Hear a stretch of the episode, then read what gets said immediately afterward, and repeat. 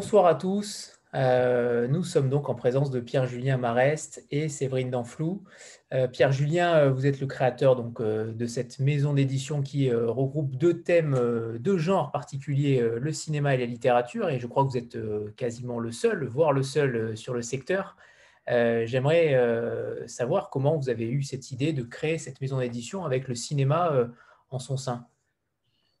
alors, c'est fait, c'est ma, deuxième maison d'édition. J'avais déjà une maison d'édition il y a une quinzaine d'années euh, où j'avais publié des, livres de cinéma purs, euh, mais j'avais aussi publié euh, avec les éditions Payot et Rivage les mémoires d'un acteur qui s'appelait Sterling Hayden. mais c'était des mémoires d'acteurs très, très singuliers, c'est-à-dire que c'était très littéraire. Enfin, Hayden avait une plume euh, affirmé. Euh, c'était vraiment un très très bon écrivain. Il parlait de cinéma, mais il y avait aussi des accents euh, situationnistes, une espèce de refus de la société du spectacle hollywoodienne dans les années 60. Donc, c'était déjà quelque chose qui m'intéressait, enfin, de, parler de, cinéma, mais, mais, aussi de manière littéraire. et là, avec cette nouvelle maison, en fait, le, un peu par hasard, le premier, euh, le premier texte que j'ai publié, c'était euh, une interview d'Hitchcock par Andy Warhol. Mais c'est un entretien qui avait été vraiment monté par euh, Warhol et son, bras droit, qui était une femme qui s'appelait Pataquette, où il y avait un, jeu et un montage très littéraire en fait dans, le rendu, enfin dans un interview. Bon, on peut, l'éditer de 50 manières différentes. On peut choisir de garder les, hésitations ou les, ou les couper. Euh, et là, il y avait des jeux typographiques. Il y avait un truc euh, déjà. Euh, à la lecture de, de, cet entretien, on avait l'impression d'assister à une pièce de théâtre et se retrouver dans la même pièce que Andy Warhol et Alfred Hitchcock. donc, voilà, ça s'est fait un peu par hasard, mais en même temps, c'est des, des, des, deux domaines qui, qui, bah, qui m'appelaient d'une certaine manière. Je suis un grand, grand cinéphile, j'adore le cinéma et en même temps, je suis. J'aime beaucoup la, littérature euh, affirmée, enfin, disons, la littérature où la forme est, importante. Donc voilà, ça s'est fait euh, au hasard des rencontres, d'une certaine manière. Et on, rappelle que vous l'avez créé en 2016, euh, donc c'est quand même extrêmement euh, récent. Euh, mhm. Pour le coup, comment vous avez construit le catalogue? Comment vous avez réfléchi à la, manière de le construire? Est-ce qu'au départ, vous étiez ciblé plutôt sur les essais et ensuite la littérature est venue Ou au contraire, vous aviez déjà dans l'idée de, faire venir la littérature dans le catalogue? Non, ça s'est fait vraiment pas par hasard, parce que ce sont des domaines euh, que j'aime. quelque part, au fond de moi, j'avais envie de lier. Euh, mais euh, au départ, en tout cas la maison, c'était des textes, elle est partie sur des textes d'Hitchcock. Il y a des textes d'Hitchcock dont certains étaient complètement inédits, n'avaient jamais été traduits en France. mais assez vite, j'ai rencontré un écrivain qui s'appelle Luc Chomara, euh, qui m'a proposé un texte euh, qui s'appelle Les 10 meilleurs films de tous les temps, qui n'est absolument pas la liste des 10 meilleurs films de tous les temps, qui est une espèce d'essai euh, sur Tarkovsky, Ozu et en même temps de cinéma de genre Dario Argento, Mario Bava, où c'est l'histoire d'un père qui, qui essaie de dresser pour son fils la liste des 10 meilleurs films de tous les temps. C'est un truc euh, complètement subjectif. Enfin, les, les 10 meilleurs films de tous les temps, ça, peut changer tous les jours. Donc, Chomara, qui est un type qui a un humour euh, dingue, enfin, une subtilité euh, incroyable, il me, fait, me fait mourir de rire. Il a joué d'une certaine manière autour de cette impossibilité de créer cette liste. Donc, c'est entre le récit, ce, texte, et l'essai, parce qu'en même temps, il parle d'Ozu, et de Tarkovsky et de, la lenteur, par exemple, chez ces cinéastes, de la lenteur des plans, du fait que chez Tarkovsky, un plan peut s'étirer de manière euh, insupportable, euh, presque, pour un spectateur qui n'en peut plus. Il en parle de manière très drôle et en même temps euh, très juste, enfin très amoureuse, très respectueuse. Donc, il y a eu cette rencontre avec Luc, puis la rencontre avec Séverine à peu près à la même époque, dont j'ai publié le premier roman euh, qui s'appelait Brune Platine. qui est un roman qui est une histoire d'amour à la cinémathèque, enfin, entre deux employés de la cinémathèque, c'est vrai, on en parlera mieux que moi, et où il y a énormément de références au cinéma. il y a beaucoup de clins d'œil au cinéma de la nouvelle vague, notamment, mais pas seulement, à James Gray, à des cinéastes plus, plus modernes. Euh, enfin plus, plus récent, je veux dire, pas plus moderne, c'est le mauvais terme. Euh, et euh, c'est un texte qui avait intéressé d'autres maisons, mais on lisait, en gros, les réponses qu'on lisait, c'était tes références, puis les intéressent plus personne. Si on coupe tout le cinéma, on prend ton, on prend ton texte. et moi, quand elle m'a présenté ça, je lui ai dit, ah bah non, si, tu retires le cinéma, moi, je ne le prends pas. Donc, j'ai accepté ce, ce manuscrit et en le retravaillant très peu, en peaufinant un petit peu, mais, enfin, en tout cas dans la structure générale et dans le, en acceptant le manuscrit tel quel, d'une certaine manière. Donc voilà, ça cette collection de littérature, elle s'est vraiment faite par les rencontres, par des propositions aussi. Et moi, j'ai, oui, j'étais, euh, bah, appelé d'une certaine manière à accepter ces textes-là et pas d'autres, à les privilégier. Et voilà un peu comment ça s'est fait, quoi. Alors, ça tombe bien parce que ma, prochaine question était davantage sur, le, euh, sur la part de cinéma qui devait être au sein d'un livre pour que vous puissiez l'accepter. Est-ce que véritablement, euh, par exemple, dans le livre de Séverine, le cinéma est présent, mais ce n'est pas non plus, à mon sens, le sujet principal euh, Donc, justement, à partir de quel moment vous décidez de, dire attention, là, le cinéma n'est pas assez présent, je préfère ne pas le prendre? Il n'y a pas de règle, c'est Vietnam. non, je plaisante, mais, dans le cas de Séverine et de, et de Luc Chomara, euh, Luc Chomara, il m'a présenté euh, quelques temps après les 10 meilleurs films de tous les temps un, livre qui s'appelle Un petit chef-d'œuvre de littérature, où il y a, euh, pour ainsi dire, aucun lien avec le cinéma.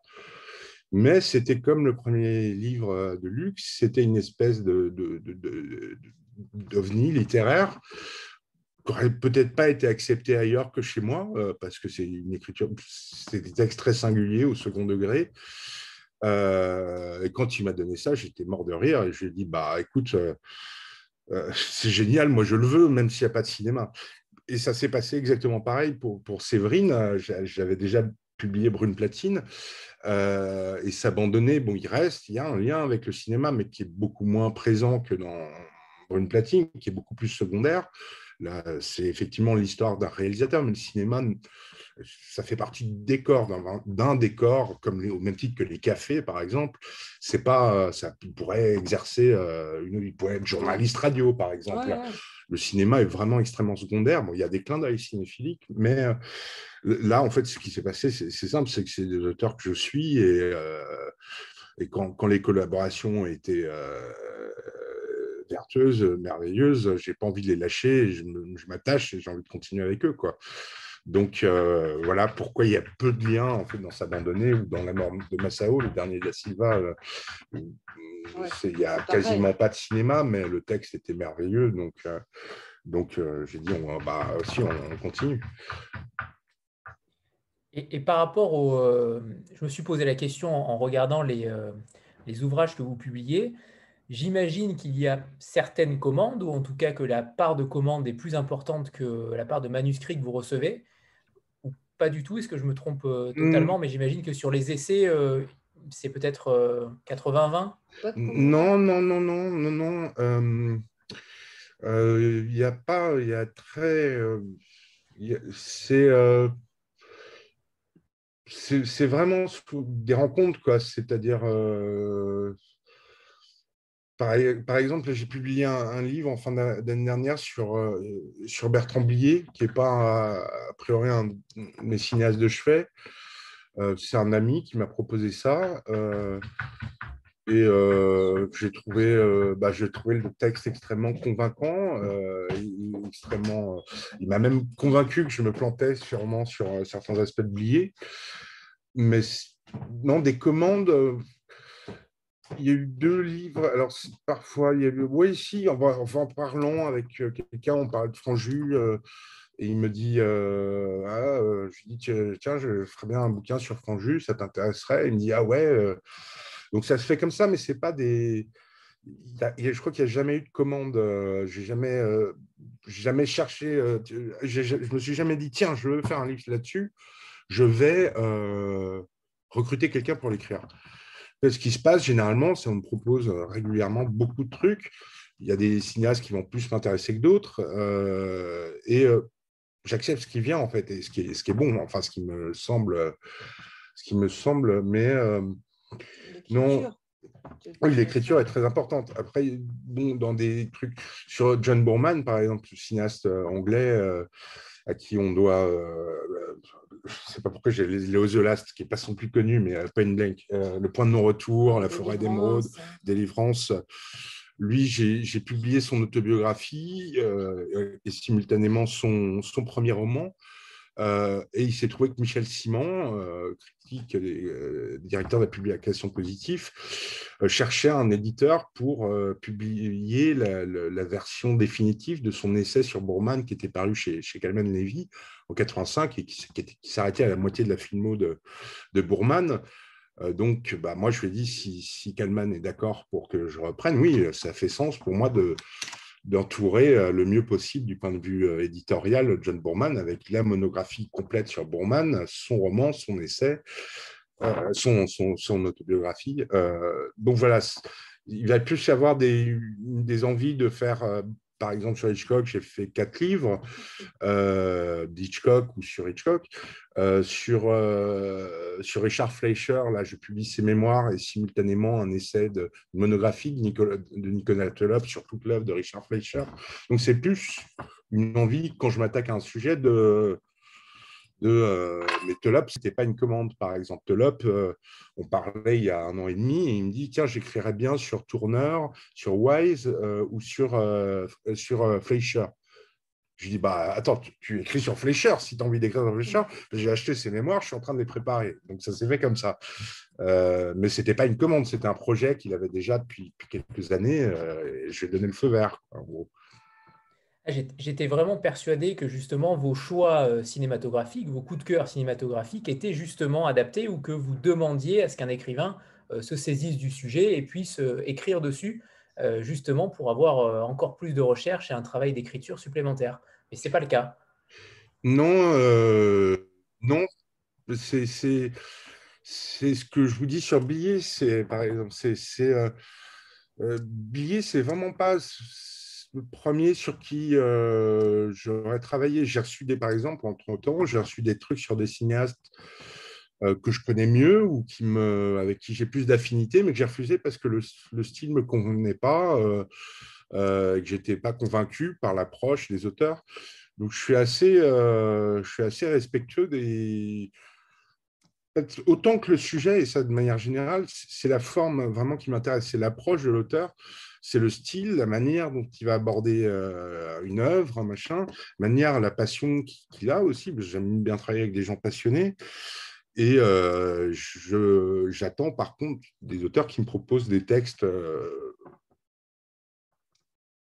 bien aboutis. Quoi. Je ne prends pas des trucs où je sais que je vais devoir passer deux ans à retravailler, à amener l'auteur là où je voudrais qu'il aille je préfère prendre des auteurs, je sais, Alas, là où il est, je ne suis peut-être pas d'accord avec tout, tout, sur son truc, mais ça lui appartient. Mais en tout cas, le truc me semble bon, euh, me plaît, euh, que je sois d'accord, que je sois passionné, autant passionné ou moins que lui par le sujet. Je trouve que dans son approche, dans son écriture, il y a quelque chose qui me plaît.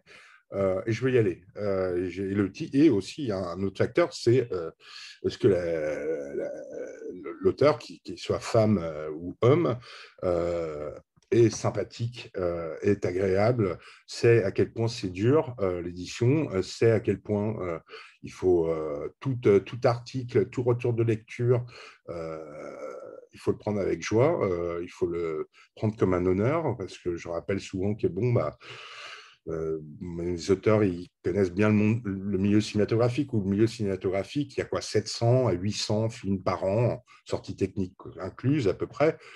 Donc un film qui sort, généralement, tout le monde en parle. Quoi. On en, en parle, euh, même si c'est euh, de 100 signes, le monde en parle. Un livre, quand on publie un livre, c'est un livre parmi 80 000 ou 70 000 qui, sont, qui ont été publiés de la même année. Donc, avoir, avoir le monde quand on publie un livre, c'est un honneur. C'est une chance parce que la même semaine, il y a 300 ou 500 ou 800 livres qui sont parus et dont personne ne parlera jamais. donc, que les, il faut que les auteurs comprennent euh, la difficulté de, publier des livres de nos jours dans, un amas où il y a beaucoup de livres d'excellente qualité dont on n'entendra jamais parler, euh, qui trouveront peut-être parfois même sept lecteurs. Enfin, j'exagère à peine, euh, tant il est difficile de, nos jours de faire exister des livres dans la presse, mais évidemment aux librairies aussi, parce que les libraires, bah, quand je vais les voir, je leur parle littérature, ils me disent, regarde mon rayon littérature je n'ai plus de place, je ne peux, plus, euh, peux plus prendre de livres, je ne peux plus. Ma table, n'est pas extensible à l'infini. Faire exister un livre de nos jours, ça demande une détermination euh, folle, totale. Euh, il y a des auteurs qui sont très... Il y, a un auteur que j'aime bien, Philippe Hanoc, qui en parlait il y a peu de temps sur Facebook, qui parlait, c'est un auteur qui a, qui a 20, 15 livres, là, je crois, qui a été chez Kidam, chez Seuil, dans des grosses maisons. Il était dans de grosses maisons, et puis maintenant, il préfère être dans des petites, d'une certaine manière. Je ne vais pas trop m'aventurer sur ce qu'il a amené, mais il expliquait à quel point c'était important pour lui de, de, faire vivre ses, ses, livres aussi en en parlant sur les réseaux sociaux, et qu'il là, il faisait quelque chose que les éditeurs, que ce soit de très gros éditeurs ou de petits, ne pouvaient pas faire à sa place et de l'importance de l'expression de mettre les mains dans le cambouis. Euh, c'est-à-dire, je ne veux pas monologuer, mais, mais, en France, on a souvent eu un rapport où euh, l'artiste euh, fait son œuvre et puis c'est tout. Et tout ce qui pourrait être assimilé à de la vente ou à de la promotion serait un petit peu vulgaire ou un petit peu. C'est pas le rôle d'un artiste. Eh ben, de nos jours, euh, si, malheureusement, quand on est écrivain, euh, autant il y a 20-25 ans, on pouvait écrire et, faire confiance à Gallimard ou à machin euh, pour faire vivre le livre tout seul de nos jours, mais n'importe quel écrivain qui n'est pas déjà identifié, connu, suivi par la presse, doit, doit se battre lui aussi à sa petite manière, à sa, à sa petite échelle sur tous les plans, c'est-à-dire que ça, crée aussi une alchimie avec l'éditeur, avec l'attaché de presse, s'il y en a une, avec la relation libraire, s'il y en a une. C'est, euh, il, faut dépenser énormément d'énergie euh, pour, euh, pour faire vivre, pour faire vivre bah, son, travail, son œuvre. Généralement, bah, ces écrivains, c'est aussi des gens passionnés qui l'ego qui, pourrait, comment dire, le, il faut, euh, faut s'attendre à se prendre des, portes dans des, claques dans la gueule, mais euh, des commentaires. Euh, racontait justement que les gens commentaient euh, sur ses fils en disant euh, qu'il en avait marre de, tous ces écrivains qui faisaient de l'auto-promotion. bah non, on est sur les réseaux sociaux pour beaucoup d'écrivains. C'est aussi, on aussi, c'est une part de travail. On donne de la visibilité à notre travail. Voilà. Et c'est un petit peu la même chose pour les éditeurs qu'on oublie souvent, mais qui, euh, qui doivent euh, évidemment euh, travailler d'arrache-pied pour avoir des papiers dans la presse et autres. Ah, justement, par rapport à ça, comment vous vivez cette situation en tant qu'éditeur indépendant En plus, ciblé sur un secteur, je trouve ça extrêmement courageux d'avoir cette passion-là pour, pour être éditeur dans ces conditions-là, puisque les conditions sont extrêmement difficiles. Qu'est-ce qui Qu'est-ce qui mue votre, votre envie, votre passion? Qu'est-ce qui, euh, qu'est-ce qui vous entraîne là-dedans à continuer euh, à, éditer dans ce, monde, dans ce monde-là? Alors déjà, juste pour revenir sur ce que je disais il y, a, deux secondes, ce que je dis des auteurs, effectivement, c'est entièrement valable pour les éditeurs aussi. On n'est plus dans un monde où les éditeurs euh, peuvent, mais je veux dire tous les éditeurs, hein, enfin à part les, quasiment les très très gros éditeurs, les, petits éditeurs et les éditions moyennes ne peuvent plus se permettre euh, d'attendre de leurs diffuseurs, de leurs représentants, qui soient leur seul lien euh, avec les, libraires. Euh, idem, même s'ils ont des relations libraires en plus, le, boulot d'un éditeur, aujourd'hui pour moi, c'est aussi d'aller à la rencontre des libraires et des journalistes.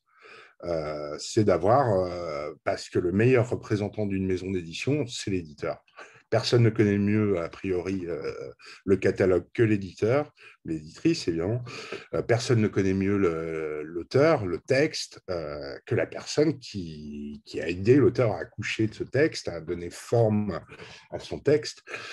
Donc, pour, pour, répondre à, votre question euh, qui était donc euh, sur qu'est-ce qui me motive, euh, bah, déjà, ce que je constate, c'est qu'au bout de, ouais, là, je rentre dans ma, je serai bientôt dans ma cinquième année d'existence, c'est qu'au bout de cinq ans, ça devient quand même un peu plus facile.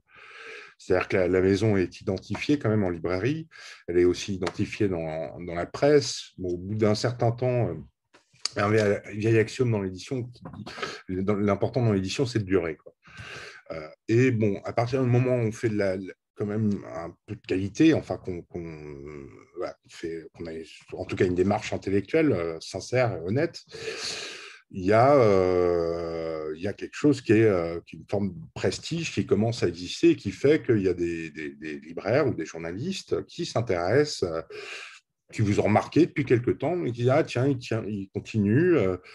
Donc, peut-être intéressant, qui se mettent à vous soutenir euh, petit à petit. Ça prend énormément de temps, mais quand ça arrive, ça fait du bien. Quoi. Voilà. Je comprends. Sandra? Oui, bonsoir à tous. Euh, bonsoir Pierre-Julien et bonsoir Séverine. Euh, euh, je me posais la question, alors moi je me découvre un petit peu, pourtant, j'aime beaucoup le cinéma, mais voilà, donc ce soir je suis là pour, découvrir justement un petit peu ce que vous faites. Et tout à l'heure vous parliez des, centaines de films qui, qui sortaient chaque année, enfin qui sortent chaque année, et parmi ces centaines, il y a un peu de tout. Euh, donc, je me posais la question de savoir euh, finalement quelles sont vos limites dans les choix de livres sur les sujets cinématographiques, sur les réalisateurs, euh, sur les, genres. J'imagine que vous avez des limites au regard de votre catalogue je suis allée voir. Je pense qu'il y en a, mais comment vous les déterminez finalement? Bah, la, première limite, c'est celle, elle est, simple, c'est que je ne peux pas publier euh, plus de 8, 9, 10 livres grand maximum par an. Donc, je suis assez serein. Euh, il y a plein de choses que je refuse. Il y a des choses qui me plaisent que je refuse euh, parce que, bon, bah, au bout d'un moment, l'année prochaine, elle est quasiment pleine. enfin, mon, agenda éditorial est quasiment fixé. À, je crois qu'il me reste une place. L'année l'année suivante, donc là, on est sur 2023, commence déjà à se remplir. Donc au bout d'un moment, on ne peut pas tout accepter, on ne peut pas tout faire. Donc, euh, naturellement, je choisis, euh, bah, je choisis ce qui me plaît le plus. Il y a beaucoup de propositions, on reçoit beaucoup de propositions. J'ai mis à jour mon site internet pour dire que j'acceptais plus rien avant 2024 ou 2025. Bon, évidemment, c'est une blague. Euh, je regarde tout ce que je reçois, mais pour freiner un peu, parce qu'au bout d'un moment, je peux moment, je, reçois vraiment trop de manuscrits, j'ai plus le temps même parfois de les ouvrir. Quoi. C'est, euh, il y a une offre, euh, y a une offre euh, qui, qui, peut être un peu étouffante par moment. Et, et un truc très simple, bon, qui dit peut-être peu, mais, mais j'ai aussi l'expérience des auteurs avec qui j'ai travaillé et avec qui j'ai envie de continuer à travailler. Quoi. C'est-à-dire que si Séverine, par exemple, quand, sais qu'elle me proposera un autre texte un jour, euh, elle, passera, elle passera en priorité. Luc Chomara aussi. Euh, euh, des auteurs avec qui, il y a des auteurs avec qui les collaborations sont pas idylliques. Il y a des auteurs avec qui je suis resté très ami, mais on n'était pas fait pour travailler ensemble. c'est pas c'est pas un un processus facile, forcément, la, finalisation d'un texte, enfin sa naissance sous forme de, livre, parfois il faut peaufiner, parfois, parfois il faut faire confiance à l'éditeur, parfois il faut remettre en question ses, choix qui ne sont pas toujours justes, il m'arrive de, de, me tromper, euh, mais parfois c'est... Mais bon, un auteur en qui s'apprête à publier, qui est en train de finaliser un texte, ça, ça va être quelqu'un d'assez fragile, euh, qui doute, qui ne sait pas, euh, qui sait plus. Euh, il peut y avoir des tensions. bon, ça, c'est une chose. puis bon, il y a des auteurs qui sont devenus vraiment de très très proches amis. Donc, c'est voilà, quand on ne travaille pas ensemble, on, fait, on boit des coups ensemble et je travaille avec eux en priorité parce que bah, si je pouvais publier 20 livres par an, je, le ferais, mais humainement, c'est impossible. Donc voilà, ça se fait un peu comme ça, si, si vous voulez. Je ne sais pas si j'ai répondu clairement à votre question. vous, avez répondu clairement. en fait, ma question, c'était aussi plus par rapport au, genre cinématographique. En fait, est-ce qu'il y a des choses que, que vous interdisez de, publier parce que vous n'aimez pas ça, justement Enfin, il y a quand même de, tout, et du, pire au meilleur dans le cinéma. Donc, alors, euh, sur, euh, sur, les, sur les genres, euh, non, parce que je pense qu'il y a, des, choses intéressantes dans tous les genres, majeurs, mineurs. Je n'aurais rien, je crois que je n'ai jamais fait, mais on me proposerait un jour un, livre sur le film d'horreur, je ne dirais pas non, là j'ai accepté. Si, Oui, je, si, je l'ai fait. là, je, je vais m'attaquer à un genre qui est le camp, qui est un genre que je connais très mal, mais, mais l'auteur sont très intéressants. Euh, bon, aussi, il y a des trucs, euh, je suis pas euh, je suis pas super, pardon, il y a une bouche, je suis pas super, comment dire, pop culture. Je ferai pas un livre sur Marvel, par exemple, sur les productions Marvel, ça m'intéresserait pas. et de toute façon, il y a beaucoup de gens qui le font déjà, donc. dans, dans, mes critères, par contre, s'il y a une chose certaine, je préfère toujours m'aventurer dans un domaine sur lequel il n'y a rien ou quasiment rien ça me semble toujours à choisir. C'est un cinéaste euh, un peu oublié, mais sur lequel il n'y a absolument rien. À côté, un cinéaste que j'aime beaucoup, euh, mettons, mettons, il y a un, livre sur les frères Cohen que j'adore, mais il y a déjà plein de livres sur les frères Cohen.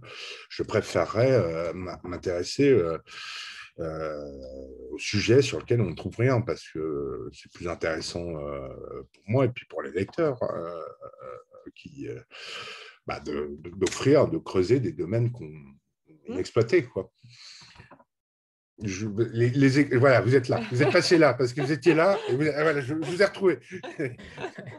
On a vu la détresse. Ah, à, noter quand même que vous n'acceptez aucun manuscrit après avoir bu des coups avec l'auteur. On est d'accord hein? Ah, Jamais, jamais. Jamais. Hein. jamais. jamais. Euh, Béa, c'est à toi. Euh, bonsoir à tous. Euh, bah, en fait, c'est simplement pour compléter la question de Sandra. Moi, je vais vous poser la question inverse. Euh, est-ce qu'il y a un livre que vous rêveriez de publier, un livre ou un sujet, en fait, soit un livre ou un essai déjà paru en langue étrangère que vous rêveriez de traduire ou de faire traduire, ou une thématique dont vous souhaiteriez qu'un auteur vous la propose, en fait? Est-ce qu'il y a un sujet particulier, un réalisateur ou un film, voilà, qui serait votre objectif ultime. Et je rajoute une question à celle-là sur vos influences, sur vos influences cinématographiques. Quel cinéma aimez-vous? Quel cinéma aime Alors, j'imagine qu'il y a beaucoup de, beaucoup de genres que vous aimez, mais est-ce qu'il y a quelque chose qui euh, véritablement vous a donné, vous a mis le pied à l'étrier au cinéma? Euh, Alors, pour répondre à, la première question, paradoxalement, euh, j'adorerais faire un, livre sur, euh, sur les frères Cohen. Je disais il, y a, cinq minutes que je choisirais l'autre, mais parce que j'adore vraiment ces cinéastes. Mais euh, bon, là, euh, un livre, les traductions, je ne vois pas de livre que je rêverais de faire traduire. Dans l'immédiat. pour répondre sur la question des traductions, euh, c'est idiot, mais une traduction, ça, va vite coûter 8, 10 000, 12 000 euros. Euh, je peux embaucher. Euh, alors, si c'est un écrit de cinéaste très rare qui n'a jamais été fait, là oui, mais si c'est un essai, par exemple, sur un cinéaste, je vais toujours préférer prendre un auteur français déjà, ça sera, ça sera bien plus. Euh, ça sera inédit. Et puis surtout, ça sera plus facile à mettre en œuvre parce que les coûts de traduction empêchent beaucoup de publications. Euh, il y a des publications, bon, bah, au bout d'un moment, si on a 10 000 euros de traduction et on sait qu'on va le sujet va toucher 300 ou 500 personnes, c'est juste un suicide, de, juste suicidaire de le faire. Sur le rêve, que le, le je rêvais à une époque, mais euh, ça demanderait un gros travail de recherche, de trouver euh, toute la correspondance d'Hitchcock euh, avec. je suis tombé sur une lettre qu'il avait écrit, un échange qu'il avait eu avec Nabokov. J'ai trouvé ça génial. J'avais fantasmé sur la correspondance d'Hitchcock, avec, je ne sais pas qui il a pu écrire, mais il en a forcément eu une et si je trouvais ça, ou si quelqu'un me disait, moi je vais chercher tout ce que Hitchcock a trouvé et tout, euh, mais peut-être qu'il trouverait une, lettre d'Hitchcock à Freud, j'en sais rien, enfin des trucs géniaux. Mmh. Euh, donc ça, j'adorerais faire ça. Et pour ce qui amène à votre, euh, à votre question sur ce qui m'a déterminé, oui, je pense que c'est Hitchcock que, que j'ai vu assez jeune, enfin dont mes parents me montraient les films. Euh, de fenêtre sur cour à, sueur froide, la mort aux trousses, l'homme qui en savait euh, trop, euh, la deuxième version. c'est des films qui m'ont, bah, qui d'un point de vue esthétique, m'ont beaucoup marqué, mais aussi, bon, c'est des, espèces de contes moraux souvent un peu érotique, avec un, érotique, un érotisme un peu masqué, évidemment, pour l'époque, mais qui est quand même extrêmement présent. Euh, avec de l'humour, avec euh, bah, du suspense. Enfin, voilà, c'était des films très en même temps populaires, en même temps d'extrême qualité. Euh, donc, le cinéaste qui m'a le plus marqué, c'est Hitchcock, même dès l'enfance. Isabelle? Oui, bonsoir euh, à tous les deux et puis merci pour cette rencontre. C'est toujours. Euh, alors, moi, je découvre aussi votre maison d'édition. J'adore le cinéma et j'adore la littérature, donc les deux euh, sont, très intéressants de, ce point de vue-là. ma question, c'était justement parce qu'il y, a quand même, vous avez quand même publié des textes d'Hitchcock, si je ne m'abuse. Euh, et donc, du coup, enfin, on sent quand même qu'il y, a un fort attrait pour, euh, pour ce cinéaste. Et du coup, euh, oh, j'ai loupé peut-être quelque chose, mais du coup, c'est venu comment sur, sur Hitchcock? Alors, Vous en avez parlé vite fait au début, mais du coup. Oui, non, mais c'est en fait, c'est un, un, traducteur qui avait traduit un premier recueil de, de textes Hitchcock qui était paru chez Flammarion, qui s'appelait Hitchcock par Hitchcock. Euh, qui étaient donc, donc des textes de, toute nature euh, d'Hitchcock, il y avait des entretiens, des comptes rendus de conférences, etc. Et il cherchait, euh, et Flammarion apparemment n'était pas intéressé par le, deuxième volume de, ce recueil, qui était paru aux États-Unis sous le titre Hitchcock and Hitchcock Volume 2. Et et donc, bah, moi, j'avais vraiment envie de, leur donner naissance, de les voir traduits en, français, ces, textes, parce qu'ils étaient importants et ils étaient parfaitement inédits en France. Donc, j'ai contacté l'université américaine, enfin, leur ayant droit en France, leur, agence. j'ai acheté les droits de ces textes, puis j'ai racheté à Flammarion le premier volume, Hitchcock on Hitchcock Volume 1, que j'ai retitré Ferme les yeux et vois. Donc, euh, la maison est vraiment liée à Hitchcock parce que euh, c'est ce qui a motivé un peu sa naissance. Quand je me suis dit, merde, on peut pas, euh, personne ne veut retraduire, ne veut faire ses textes, bon, bah, moi, je vais remonter une maison pour, pour les voir leur donner jour. et le fil en aiguille, le traducteur avait dans ses, dans ses tiroirs, il avait traduit une interview de donc, Hitchcock par Warhol qui devait être publiée dans l'Infini, la revue de Solers à l'époque. Euh, je crois qu'il la dirige toujours d'ailleurs.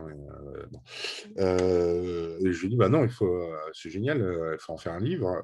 Et, donc, bah, donc j'ai récupéré le texte, suis acheté la traduction, j'ai trouvé les, ayants droit aux États-Unis.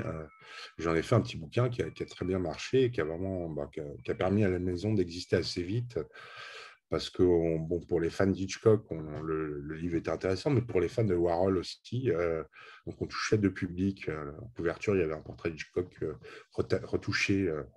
Warhol avait fait deux traits, quoi. retouché par Warhol. Et le bouquin, le bouquin bah, a eu beaucoup, beaucoup de presse. C'était assez miraculeux et c'est très bien parti. Donc, ça a été un coup de chance pour, pour, pour que la maison et l'identité de la maison existent très rapidement. Quoi. Ok, et il n'y a pas du tout euh, de fiction, c'est que des choses, euh, soit, des interviews, soit des. Dans, dans les, dans, les, dans les recueils d'Hitchcock hmm.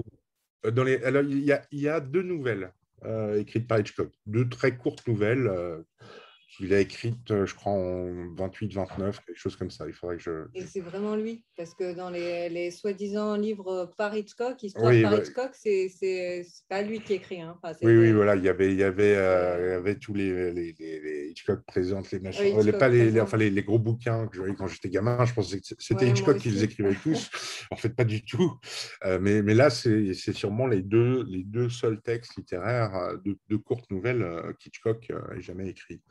Ah, ça a été, bah, vous répondez à ma question d'après, du coup, merci. Euh, Séverine, vous êtes euh, critique de cinéma, prof de lettres euh, et écrivain. Du coup, vous rentriez parfaitement dans la case Marest éditeur, on est d'accord. mais j'aimerais vraiment savoir comment vous êtes, vous êtes venu à l'écriture. Est-ce que véritablement c'est le cinéma qui vous a amené à l'écriture ou l'inverse? Comment vous êtes, comment êtes-vous devenu écrivain? C'est une grande question. En fait, euh, moi, j'ai fait des études de lettres euh, et j'ai suivi des cours de cinéma un peu euh, en candidat libre. Je suis devenue prof de lettres. très tôt, j'ai commencé à aimer l'art peut-être par le cinéma, puisque j'ai commencé à voir les films qui m'ont marqué, dont Marnie, Hitchcock et les propriétés interdite de euh, Pollack euh, d'après Tennessee Williams. Du coup, j'ai écrit un Tennessee Williams, c'est le cinéma. Euh, c'est les films qui m'ont vraiment marqué, qui m'ont fait rentrer et dans le cinéma et dans la littérature d'une certaine façon. mais après, donc j'ai fait des études de lettres, j'ai écrit sur la fin chez Kafka, Lévy et, et Paul Auster. j'ai enseigné la littérature assez longtemps et enfin, je continue. Hein. Mmh, et, puis, j'ai eu envie de, dans l'enseignement, on peut passer une certification en cinéma. Donc, euh, j'ai passé, euh, passé euh, cet examen pour devenir prof de cinéma.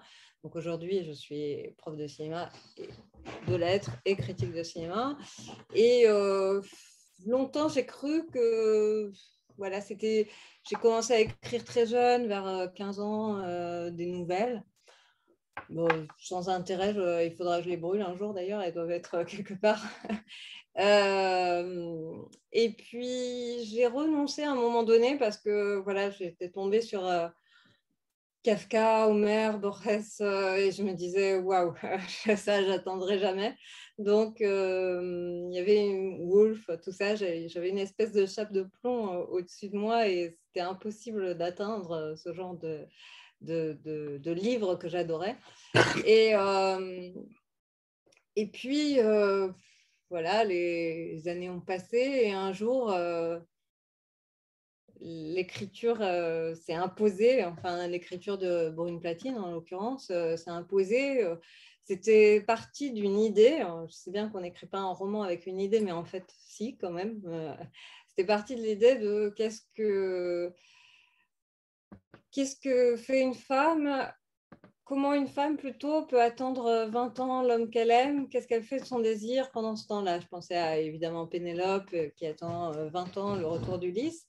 Et je me disais à l'époque contemporaine, euh, est-ce que c'est encore possible? Est-ce que à l'ère des réseaux sociaux, qu'est-ce que, qu'est-ce que peut faire une femme de son désir lorsqu'elle attend l'homme qu'elle aime? Est-ce qu'elle attend paisiblement sur une toile et voilà, je suis partie sur la toile euh, numérique, etc. etc. Et c'est comme ça qu'est née Brune Platine et puis euh, ça s'est imbriqué après avec euh, le cinéma, la cinémathèque, tout ça. Mais et, c'était vraiment les un peu comme une voix qui surgissait dans ma tête, des mots, une urgence d'écrire en fait. Enfin, il y avait vraiment cette, une sorte de caractère impérieux, une sorte d'urgence d'écrire. Et pour s'abandonner, ça a été aussi euh, le même, euh, la même urgence, le même cheminement. C'était vraiment euh, les voix de femmes sont arrivées au fur et à mesure. Alors, ce qu'on a dans la tête, c'est souvent bien plus parfait que quand on écrit. Hein. Mais voilà, elles ont surgi et, et, je me suis mise à écrire. Et puis, ça s'est mis en forme au fur et à mesure des années. Hein. Je pense qu'il m'a fallu trois ans et demi, presque quatre ans hein, pour, euh, pour celui-là, celui d'avant aussi. Euh, je suis assez lente. Donc voilà, voilà un peu comment ça s'est manifesté. Après, j'écris tout le temps, puisque j'écris aussi sur le cinéma, beaucoup. mais mais l'écriture de fiction, c'est un autre domaine.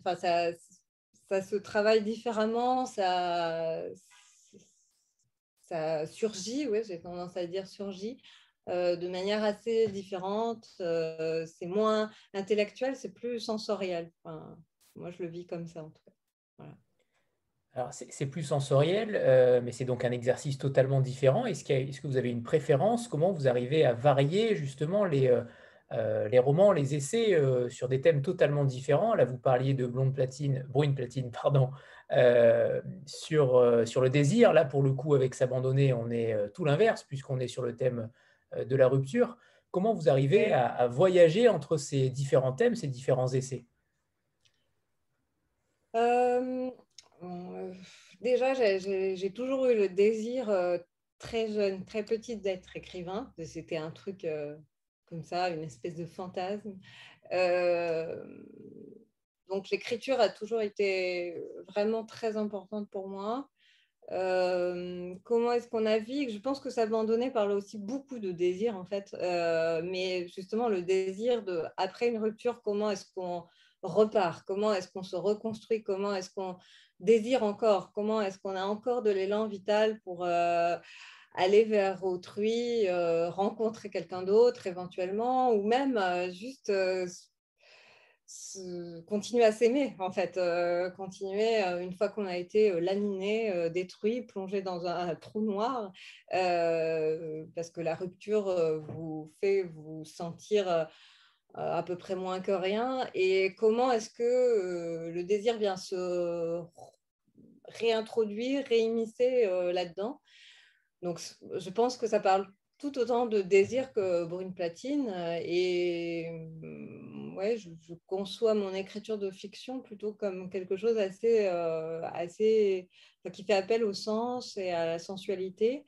Euh, euh, et après, comment est-ce que je sépare? Je j'en sais rien. Je ne sais pas si je sépare. Enfin, dans ma tête, oui, je cloisonne puisque quand j'écris sur, quand j'écris un essai ou sur le cinéma. Ou, sur la littérature, ça fait un moment que je n'en ai pas écrit, mais euh, je continue à écrire sur la littérature, ne serait-ce qu'à commenter des textes. Euh, quand j'écris sur la littérature, eh ben, je fais appel à des domaines euh, intellectuels, de stylistique, ou quand j'écris sur le cinéma, des domaines techniques, d'analyse d'une séquence ou autre, ou à ce que je vois dans le cadre, dans le plan. Euh, voilà, et j'écris à partir de là. J'essaye aussi d'avoir une écriture assez, euh, assez euh, sensorielle et, poétique, mais elle fait appel à des domaines aussi techniques. Donc, donc c'est pas tout, à fait la même chose. Voilà, vous, laissez quand même, vous vous laissez quand même un peu plus aller, j'imagine, dans, dans la littérature. Clairement, ah le, laisser aller, je ne sais pas si on se laisse aller, mais euh, oui, ce n'est pas, pas la même chose. Et, et surtout, on n'emprunte pas le même matériau. Euh, en littérature, le matériau, enfin, quand j'écris euh, de la fiction, le matériau, il est quand même toujours intime. Moi, j'écris pas d'autofiction. Enfin, je, j'ai un peu, j'ai pas ce rapport-là parce que j'ai besoin de distance en fait avec ma vie. Mais en même temps, euh, je pense que, enfin, je pense pas, je sais que je vais puiser euh, dans mon intimité, je vais puiser dans ce qui m'est arrivé, dans mes expériences, et j'essaie au maximum de le mettre euh, un petit peu à distance en inventant des personnages bon, qui ont des accointances ou des rapports avec des gens que je connais. Hein. Mais voilà, c'est quand même, il y a une espèce de, frontière, de barrière alors que lorsque je travaille sur un domaine, euh, enfin sur le cinéma ou, sur la littérature, euh, ben, je, pars d'un matériau qui est autre, qui, résonne dans mon intimité, parce que c'est des choses qui me plaisent, mais euh, c'est quand même, c'est quand même le, domaine d'un autre. Voilà. Si, je ne sais pas si ça répond, mais... Si, si, parfaitement. Stéphanie? Oui, bonsoir. bonsoir. Alors, puisqu'on a l'éditeur et, et donc l'auteur, même si je n'ai pas lu votre dernier roman, Séverine, mais est-ce que vous diriez que tous les deux qu'il existe une, comment dire, une écriture cinématographique, c'est-à-dire, puisque votre maison d'édition, elle cherche quand même à allier deux arts, la littérature et le cinéma, euh, est-ce que ça veut dire aussi que du point de vue de l'écriture, on, reconnaît tout de suite la patte d'un auteur qui a une vision particulière, euh, quasiment cinématographique? Euh, Est-ce que ça s'écrit d'une certaine façon quand on est donc l'auteur? Voilà. Et, est-ce que vous avez comme ça en tête des, des auteurs qui seraient pour vous absolument cinématographiques dans leur écriture? Ah, je te laisse répondre parce que je suis pas sûre qu'on ait la même réponse. Ouais. bah, c'est une question très, très complexe. Euh, si on prend un. Parce qu'on l'entend souvent, ça. On entend souvent euh, les auteurs ont une écriture cinématographique, c'est souvent galvaudé. Donc euh, la question. Oui, voilà. Bah, si, on prend ce, qui, ce qui est facile et plus facile de parler de la, naissance du cinéma que de la naissance de, l'écriture, parce qu'elle est, elle est plus documentée. mais prenons par exemple Griffiths, qui est un. Qui est dont certains films comme Intolérance euh, ont été très contestables du point de vue du racisme notamment, mais qui est un des plus grands inventeurs, pourvoyeurs de langage cinématographique. Il a quasiment, enfin, il a la moitié du langage. C'était un ancien employé de librairie, si je dis pas de bêtises, c'était un immense lecteur. Les techniques qu'il a appliquées au cinéma, il les a empruntées euh, à la littérature. Donc c'est une anecdote, mais c'est euh, on peut aussi considérer que James Joyce, se rappeler, se souvenir que James Joyce, euh, qu'est-ce qu'il faisait à Dublin? Bah, Il a monté le premier cinéma euh, d'Irlande, euh, Joyce, si je ne dis pas de bêtises, en tout cas de Dublin. Donc les rapports, les rapports entre littérature et, cinéma, c'est un peu le cinéma, l'écriture cinématographique, du montage, etc., vient, de, vient en, immense partie de la littérature. Donc dire que des gens ont une écriture cinématographique, c'est en même temps juste parce que le cinéma, euh, en tant que langage, euh, a évolué à son propre rythme, assez vite. Il y a eu des années 40, même des, années 30, naissance, émergence d'un cinéma qu'on peut qualifier d'expérimental, avec la première avant-garde française, Buñuel, tout ça. plus tard, avec le cinéma expérimental américain, Maya Daren. donc, là, si on parle de langage, très rapidement, le cinéma a évolué très très vite. Il a une vie propre en tant que langage et il est allé dans des, zones que la littérature peut forcément, euh, peut-être en tout cas, n'avait pas explorées. Et euh, d'une certaine manière, le, montage, en tout cas, a inspiré à son tour euh, des écrivains dont la seule culture peut-être était, qui, qui, avait peut-être plus une culture euh, cinématographique que littéraire, c'est-à-dire que ce qu'ils apprenaient comme rapidité, efficacité du récit, euh, montage, euh, peut-être que, peut-être que, je sais pas, peut-être que James Ellroy, par exemple, qui, a, qui, du point de vue du montage de ses bouquins, est un génie, bon, aussi un grand compte amoureux de, de films noirs, époque classique, peut-être que la, le cinéma, enfin c'est même sûr, le cinéma a une grosse influence sur, le, sur l'écriture et sur le, les, romans noirs, de, en tout cas du, du premier quator de, de, de, de, euh, Delroy.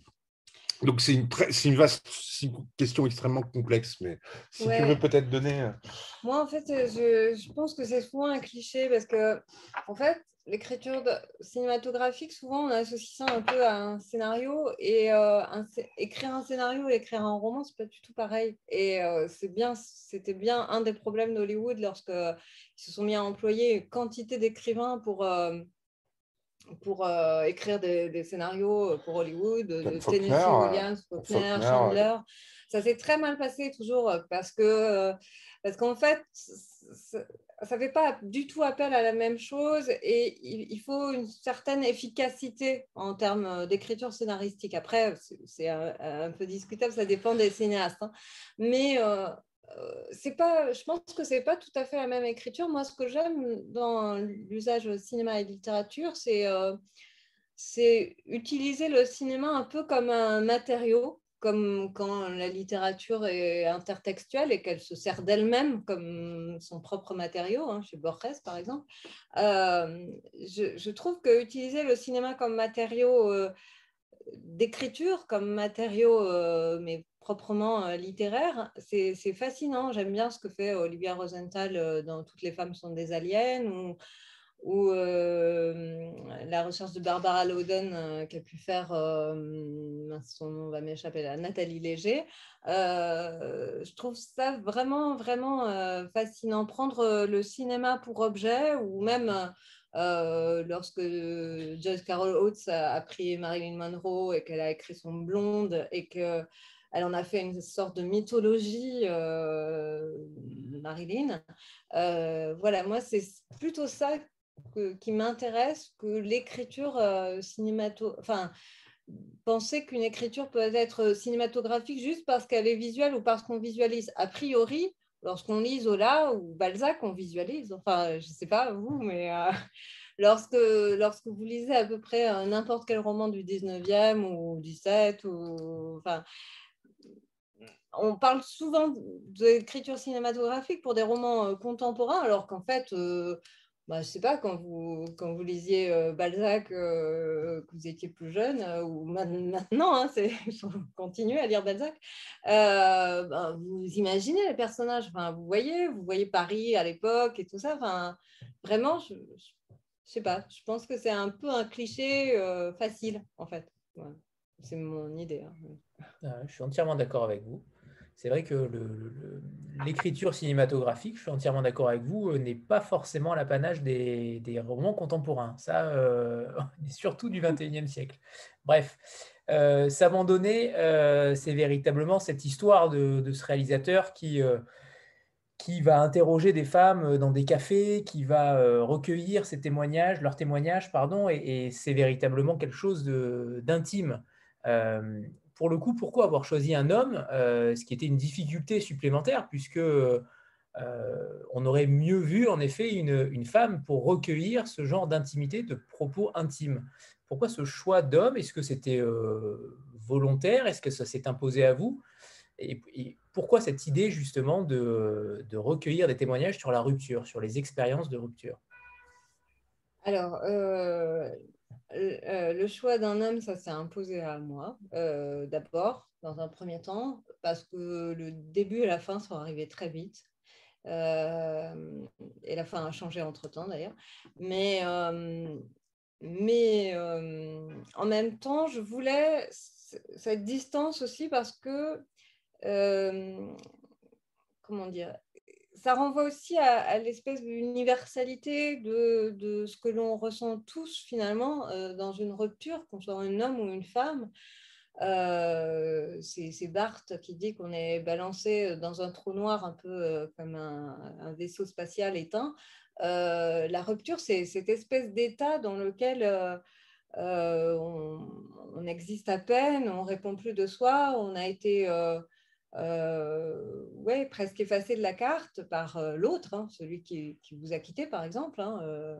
après, il y a aussi des ruptures dans lesquelles on, quitte, mais, mais finalement, cette espèce d'universalité de la douleur, qu'on soit homme ou femme, on la ressent à peu près de la même manière. Maintenant, les voix de femmes, elles vont parler quand même de sujets proprement féminins la question de porter un enfant ou, d'avortement ou, de, choses qui renvoient plutôt, euh, plutôt à, des questions euh, oui, typiquement de femmes. Mais euh, moi, c'était un choix, je pense, aussi personnel hein, pour mettre à, distance aussi. la mienne de rupture. Donc, ça me permettait, ça me permettait de d'en parler sans me mettre en scène moi aussi, sans doute. Hein. Parce qu'on a aussi ce réalisateur qui, euh, qui doit gérer cette, cette, rupture au départ.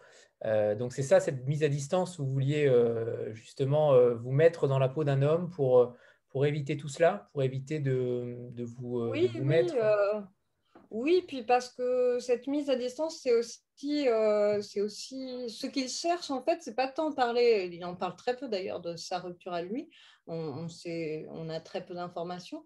Euh, c'est surtout aussi comment se reconstruire, comment rebondir, comment repartir, comment désirer à nouveau, comment exister, comment aimer, euh, comment s'abandonner, donc de nouveau on a été abandonné, en fait. Euh, comment euh, laisser euh, la vie gagner malgré cette mort qui rôde, parce que voilà, il y a aussi la, tentation du suicide hein, dans, ces moments-là. Enfin, donc comment cette vie qui s'agglutine en nous et qui nous force à, enfin, qui nous donne envie ou l'élan de repartir, comment ça existe faire parler un homme, c'était pour moi une nécessité. Et puis après, peut-être que, à tort euh, d'ailleurs, à tort, je, le dis, euh, lorsque j'ai fait des études de lettres, je me souvenais d'une euh, de mes profs qui, je ne sais plus si c'est quand on travaillait sur, je pense que c'était, on travaillait sur Wolf,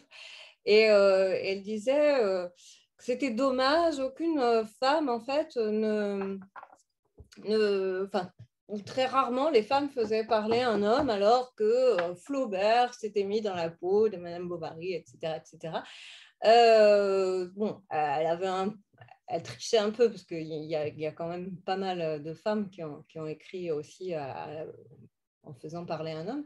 Mais voilà, c'était une sorte de, de gageure aussi, euh, de, de, faire exister une voix d'homme et puis de les, de les mettre en rapport ensemble comment est-ce qu'on trouve une solution pour, euh, pour euh, désirer, voilà, pour s'abandonner? D'ailleurs, ce narrateur n'est pas euh, nommé. en tout cas, il me semble pas. il me semble pas ah, avoir vu. il n'est pas nommé. Ça aussi, ça fait partie de cette mise à distance claire et, évidente que vous vouliez? Oui, je voulais qu'il soit pas nommé. En fait, comme les voix de femmes qu'il va chercher ne sont pas nommées, ses amis sont nommés. Il va, il se retrouve presque sans domicile fixe. Hein, euh, il se retrouve, enfin pas presque, il se retrouve sans domicile fixe. Il est, euh, elle le quitte et elle lui fait euh, déserter le terrain. Et, donc, il va d'appartement en appartement, des amis qui lui prêtent des clés, tout ça. Et donc, ses amis les nomment. Et, il rencontre, il y a des gens qui l'aident en fait sur son chemin. il croise aussi une femme, enfin plusieurs femmes qui sont nommées. Euh, qui ont un peu d'importance, un peu de corps dans, dans, le, dans, le, dans le livre, mais je voulais aussi que ce soit très, enfin, c'est mon intention, hein, que ce, soit très travaillé poétiquement. Donc, euh, lui, il était comme les voix de femmes, c'était juste une voix aussi. Euh, il portait une voix. Voilà, mon idée. Et ça, et ça l'est, poétique, ça l'est. J'ai véritablement adoré ce, ce livre. pour le coup, vous, vous, vous mettez des petites... Euh, en fait, votre écriture, elle est très euh, fragmentaire, véritablement, puisqu'il y a ces, euh, ces moments avec les rendez-vous avec, avec ces femmes-là, ces voix, comme vous les appelez, dans des cafés. Pourquoi des cafés? Pourquoi avoir choisi ce lieu-là? Et, ma deuxième question est également plus pratique, puisque je vous ai vu déclamer vos textes devant des, des cafés et des restaurants fermés. Pourquoi cette cette initiative que je trouve euh, fabuleuse et extrêmement poétique. Euh, qu'est-ce qui, qu'est-ce qui a, pourquoi ce déclenchement? Bah, il y, a, eu plusieurs choses. Alors, pourquoi des cafés euh, Il le dit un peu parce qu'il cherche un lieu de... où recueillir ses voix, en fait. Et bon, il n'a plus de lieu pour lui. il ne peut pas les accueillir chez lui il tente la première fois, il va la chercher chez elle et là, il se rend compte que c'est périlleux pour lui, pour elle. Enfin, il y a quelque chose, euh, vous lirez, il y a quelque chose qui se crée qui, qui fait rentrer dans une intimité dans laquelle il n'a pas envie en fait de rentrer complètement. Il, veut aussi cette, euh, cette, distance, il veut juste euh, recueillir une parole, un instant en fait. Il, il recueille des instantanés, un moment qu'elle raconte et il s'en tient à ce moment-là, il ne veut pas les faire exister plus que ça, en fait. On ne sait même pas comment elles s'appellent, donc euh, on les voit arriver, repartir, mais, il y a juste leur voix et leurs instants de, douleur, euh, ou un moment de, leur vie de couple dont elles ont envie de parler. Et j'ai perdu la, question. C'était par rapport au... Ah oui, pourquoi les cafés? Les, Donc les cafés, c'était cette idée de aussi d'aller dans un lieu très vivant, euh, où il y a beaucoup de bruit, où euh, la vie euh, s'agglutine un peu. Et, ah. Je vais chercher maintenant. Si tu t'en occupes? Une petite seconde. Une sieste tardive. Les, aléas du direct. et donc, finalement, c'était cette idée ouais, que d'aller dans un lieu euh, où il y a du bruit aussi, où ça vit à côté, où les gens échangent à côté, parlent. Euh, donc, euh, donc c'était un peu tout, tout, tout cet écho-là dont il avait besoin, un écho voilà, de vie, cette rupture. Il veut pas vraiment en entendre parler, il veut continuer, aller de l'avant, exister. Et entre le chat et le petit ici aussi, il y a de Vous êtes courageuse. Vous êtes courageuse.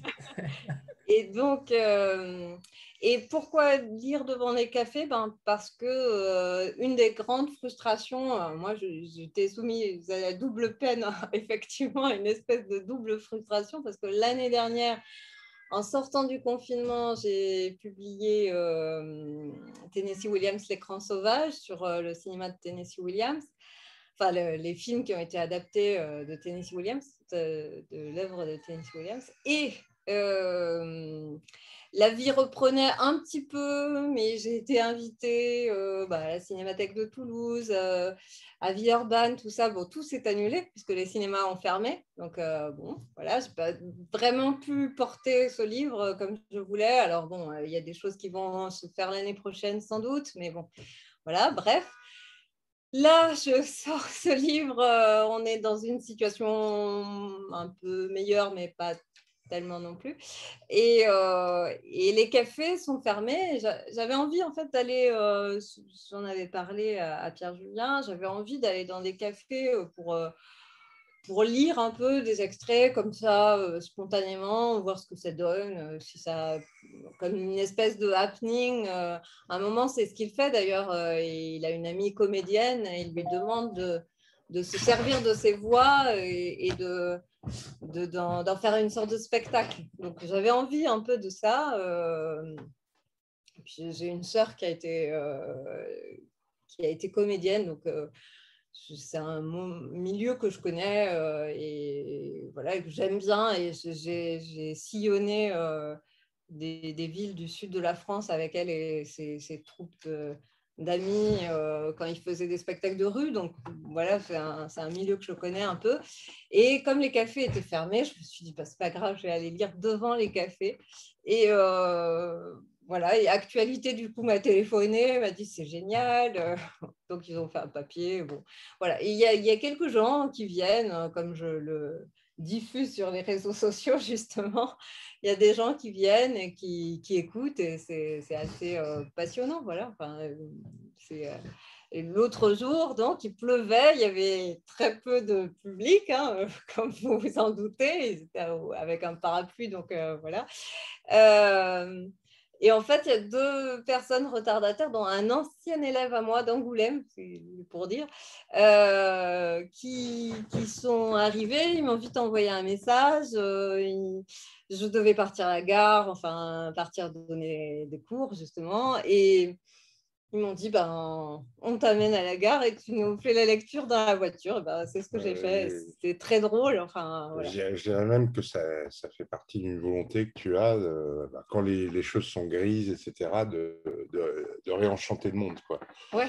C'est un, un, chapitre dans ton Williams de la magie avant toute chose. Remettre, remettre un peu de magie. Pour...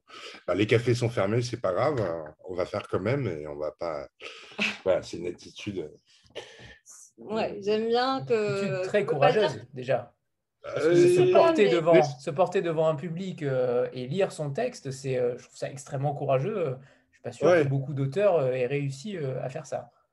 Il y a beaucoup d'auteurs qui préfèrent effectivement qu'il y ait des, Euh, c'est bien aussi qu'il y ait des comédiennes ou des comédiens qui, euh, qui lisent. Il y a des auteurs qui disent que. Je connais un qui m'a dit un jour l'écrivain est souvent euh, le, moins bon lecteur de son texte. Et ça se défend tout à fait comme, comme, point, de vue. Et en même temps, bon, il y a des auteurs qui effectivement ne sont pas. Puis il y a des auteurs, je pense à un, auteur, Sébastien Smirou, quand il lit ses textes, c'est magique. C'est des instants, l'impression que le temps s'arrête, on est perdu dans sa voix. Il y a des auteurs qui sont par contre de très loin leurs meilleurs lecteurs parce que. voilà, enfin, il n'y a pas de règle, quoi. Mais. Pardon, je... Non, non, mais c'est ça. ouais, j'avais envie de réenchanter ce monde morose. Enfin, je, pense aussi que on arrive à une espèce de degré de lassitude et j'avais envie de, respirer, d'envol, euh, voilà. Et comme on peut pas faire de rencontres en librairie, en fait, j'ai fait une rencontre en live aussi c'était très bien, hein, c'était formidable. Je suis très contente. Je remercie Jérémy, le libraire, et Candice. Mais euh, c'était super sympa. Mais voilà, on n'a pas la rencontre avec le public, enfin avec les, le public, euh, les lecteurs, enfin des échanges et tout ça. Il n'y a plus. Donc du coup, je, me suis dit, je vais provoquer la rencontre et bon. Ça s'est fait un petit peu. Il y a des gens qui se sont arrêtés. Bon, on m'a pris pour une actrice, mais bon, c'est pas grave. voilà. Euh, alors justement, on n'est pas, euh, pas un bar fermé ni un restaurant fermé, mais j'aimerais beaucoup vous écouter euh, lire un premier extrait. Eh bien, j'y vais. Alors, je, je, lis le premier chapitre déjà. Le cahier des charges était plutôt laconique, d'une indigence crasse en fait. La rupture de l'Antiquité à nos jours on m'avait balancé une vague notule tartinée au baratin avec un titre qui revenait à chaque page Les héroïdes. vide, je crois. Mon premier mouvement avait été de refuser. Je sortais moi-même d'une rupture passablement amochée. Pourquoi me replonger dans l'état léthargique dont je peinais à m'extirper? Ben, il y avait bien une raison, le fric. J'en avais drôlement besoin. Depuis la rupture, je trimballais ma carcasse d'appartement en appartement des amis m'offrant leur canapé pour une nuit ou deux. J'étais presque sans domicile fixe, avec pour seul bagage une caméra, un peu de matos, une valise de bouquins, un vieil ordi et un sac de jute contenant trois fûts, quelques slips, deux t-shirts et trois pulls. Elle m'avait rhabillée pour l'hiver. La rupture, je pouvais en parler, moi. La dérouler avec acrimonie, colère et rage rentrée, une hache serrée entre les dents pour laisser couler mon venin entre les brèches. Mais composer dessus, écrire un documentaire, me remettre à la tâche après ces mois désertiques, abandonnés aux quatre vents, au vent des autres, aux odeurs amères des appartements endormis qui, lorsque j'ouvrais certains placards, me sautaient à la gorge. Ça sentait le couple, l'union suave, les vestes savamment repassées, les escarpins bien alignés qui faisaient cuire ma blessure, la salle de bain et ses shampoings au design reluisant. L'idée était idiote et surtout, elle faisait affreusement mal. Sans doute aurais-je dû confier cette besogne à d'autres.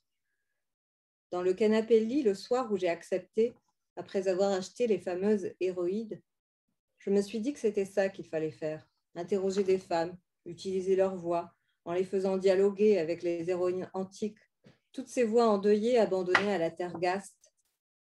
J'aimais bien l'expression voix endeuillée. Persuadée d'avoir trouvé là une perle, je la tapais sur mon moteur de recherche et trouvais aussitôt une référence, un essai. Nicole Laureau, Les voix endeuillées, essai sur la tragédie antique. Et en le feuilletant au Luxembourg sur une chaise en plein soleil hivernal, je tombais sur cette phrase Une femme est ainsi faite qu'elle charme ses ennuis en les ayant sans cesse à la bouche. C'est de là qu'il fallait partir. Restait à les trouver, ces femmes, les choisir, circonscrire un lieu capable d'accueillir leurs paroles meurtries. J'aime bien les cafés, mais c'est bruyant les cafés. Comment capter l'intime dans tout ce tumulte?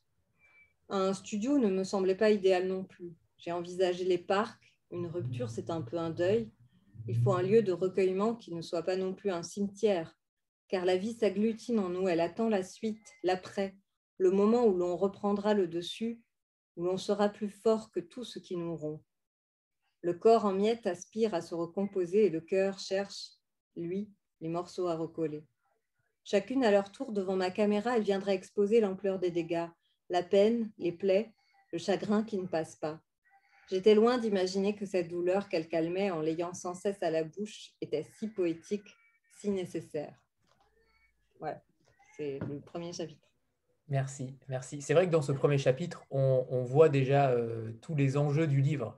Euh, oui, véritablement, vous frappez fort d'entrée. Et justement, par rapport à, Pierre Julien, j'aimerais avoir vos avis tous les deux à la façon dont vous avez travaillé ensemble, comment vous avez euh, édité le texte de Séverine, qu'est-ce qui vous a charmé dans ce texte-là, quelle est votre, votre, votre relation éditeur-auteur? Ce qui m'a charmé, avant tout, bah, c'est moi, je commence à connaître euh, mes auteurs, donc je, je, sais ce qu'il y a dans le texte. Et puis, chez, plusieurs euh, auteurs que j'ai édités plusieurs fois, euh, je commence à savoir aussi qu'est-ce qui se cache, qu'est-ce que. Bah, je connais parfois un petit peu les, le, derrière les, les, coulisses.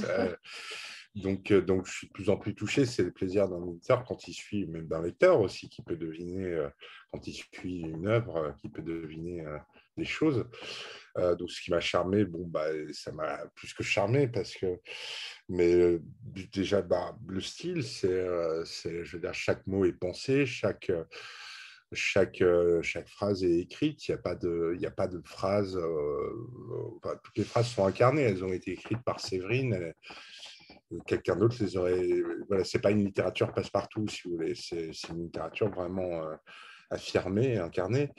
Euh, le travail d'édition sur ce texte, ça a été euh, de tailler, en fait, de couper tout ce qu'on pouvait euh, couper. Tailler à l'os. Ça a été ah tiens ce mot là, est-ce que tu es sûr? Ce bout de phrase là, est-ce que tu es sûr qu'on peut pas s'en passer? Regarde le rythme, ou peut-être un regarde le rythme de cette phrase. Écoute là, euh, regarde, il y a un truc qui cafouille là. ah oui, machin. Ah non, c'est bien comme ça. Le, ça a été le, texte était quasiment prêt à éditer, mais on a, on a passé du temps sur les détails en fait, sur euh, euh, ce qui est cette virgule là, non, il faut couper cette virgule. Là, le rythme est un peu moins bon. Tu, regarde ce que tu peux faire à toi. Ah, ouais, moi je remercie beaucoup Pierre Julien parce que en fait euh, j'ai fini ce livre euh, pendant le confinement. Je croyais que j'en avais encore pour un an et puis elle a été terminée. J'ai fini ce livre pendant le confinement et quand je lui ai donné, il manquait encore quelque chose, euh, un, un, ou deux passages qu'il fallait retravailler. Il manquait voilà des, petits bouts.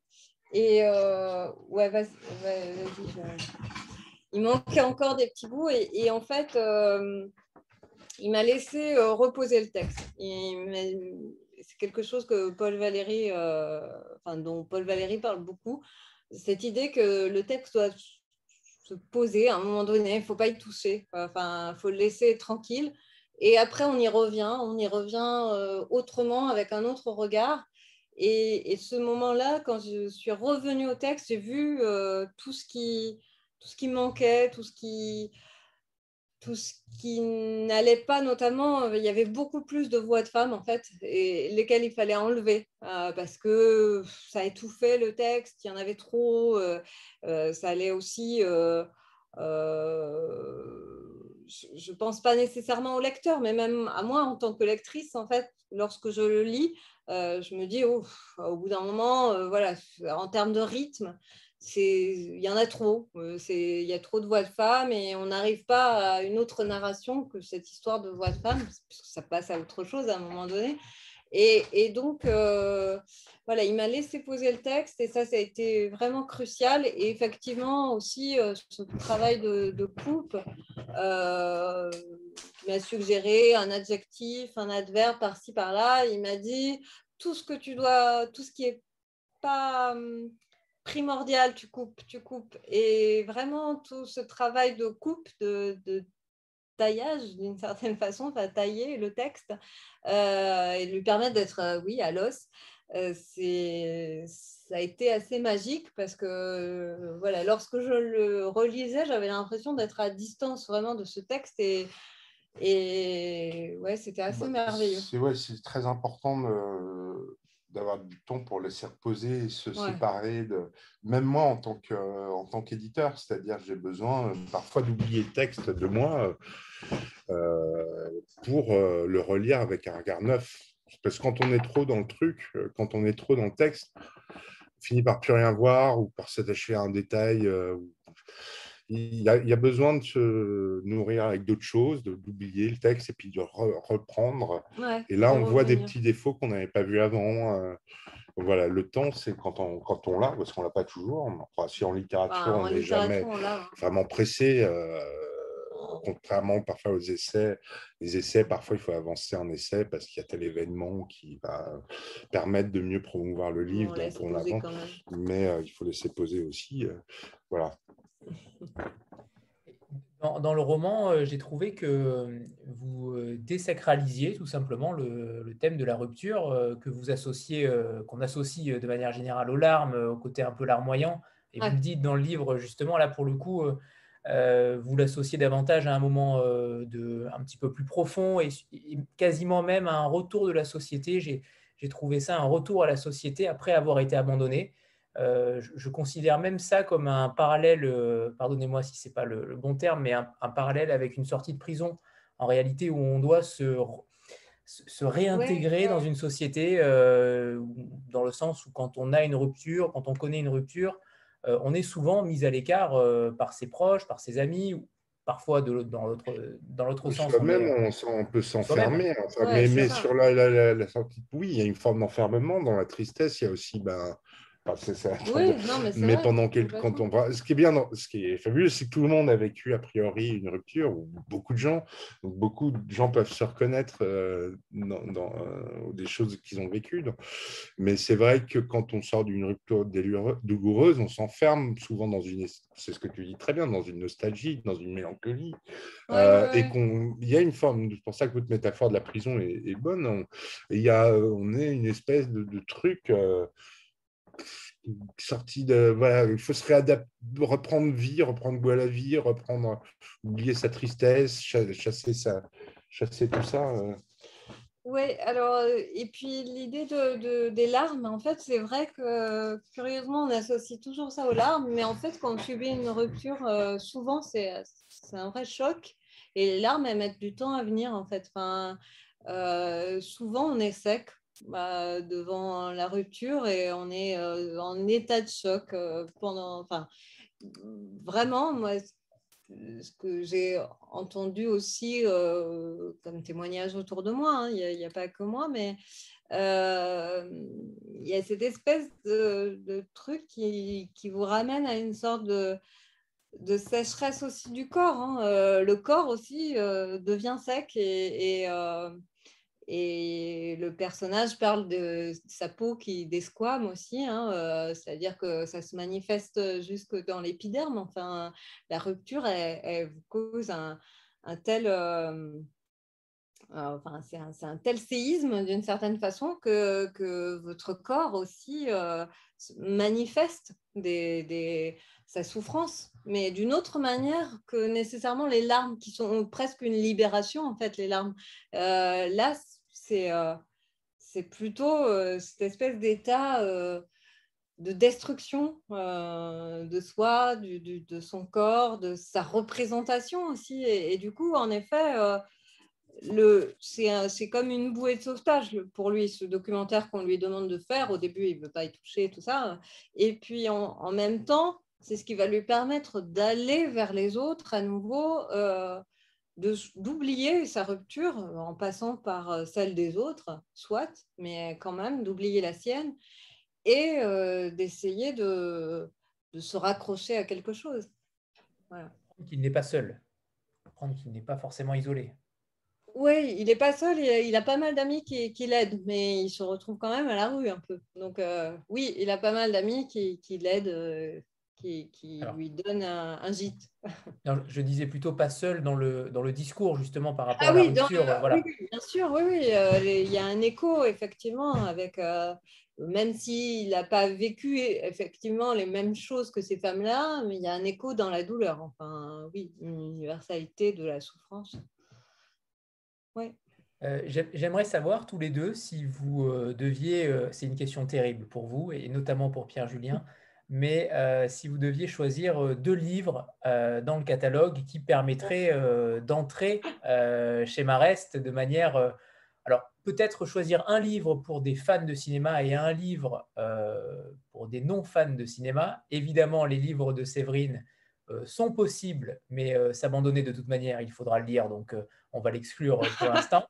Euh, mais, mais, mais, peut-être deux livres qui, euh, qui permettent d'entrer dans le catalogue. Parce que euh, tout le monde n'est pas fan de cinéma. je ne peux pas. Il y, a, il, y a des, il y, a, des livres, je ne vais pas dire que j'aime tous les livres que j'ai publiés autant, mais il y, y, en, a quand même beaucoup que j'aime également et je, toute manière de les départager serait c'est horrible comme nom. C'est un peu. Euh, c'est une métaphore que je. Euh, c'est pas toujours le cas, mais, mais, quand il y a une relation vraiment vertueuse avec un auteur, je, dis parfois c'est un peu comme une femme qui, arrive, qui, est en, qui a une grossesse de 8 mois et demi, et moi je suis là pour aider à accoucher. Quoi. Et donc j'ai un rapport intime avec euh, beaucoup des livres que j'ai publiés, et même pour entrer, il faut, pour entrer dans le catalogue, il faut tous les lire. c'est simple. non, mais je peux pas, je peux pas. Je, je pourrais vous en citer, mais j'ai pas envie de le faire. Euh, j'ai pas envie de le faire parce que je suis quand même.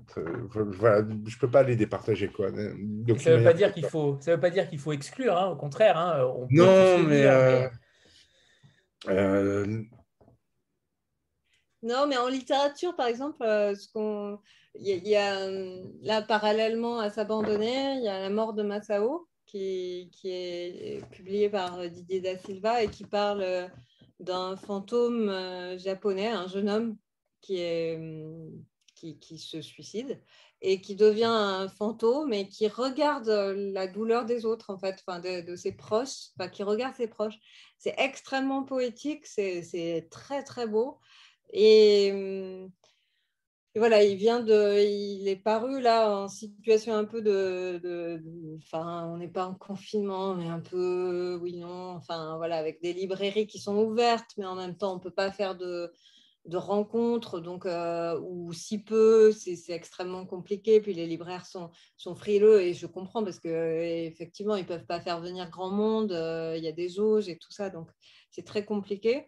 Donc voilà, j'avais envie un peu d'en parler puisque Pierre Julien a publié deux livres de littérature par an, donc euh, c'est l'autre, voilà. Et, euh, et puis euh, un livre qui n'a qui a pas été, qui pas eu la reconnaissance qu'il devrait, à mon sens, c'est Pierre Ski l'Enchanté de Sébastien Smirou, qui est un roman, enfin un récit de cure, un, peu. Enfin, c'est présenté comme ça, mais en fait, c'est c'est magnifique. Et c'est l'histoire de. Je, dis mais, mais ce n'est pas une opposition, hein. j'ai mal utilisé mon, terme. Euh, c'est magnifique et c'est l'histoire euh, d'un homme, Pierski, qui revient un peu sur euh, le rapport à sa mère, à la maternité. Donc c'est un livre qui réfléchit sur sur l'enfance, sur l'allaitement, sur la manière dont on a été nourri par euh, nos mères. Et euh, je ne sais pas euh, si, j'en parle très, très justement là.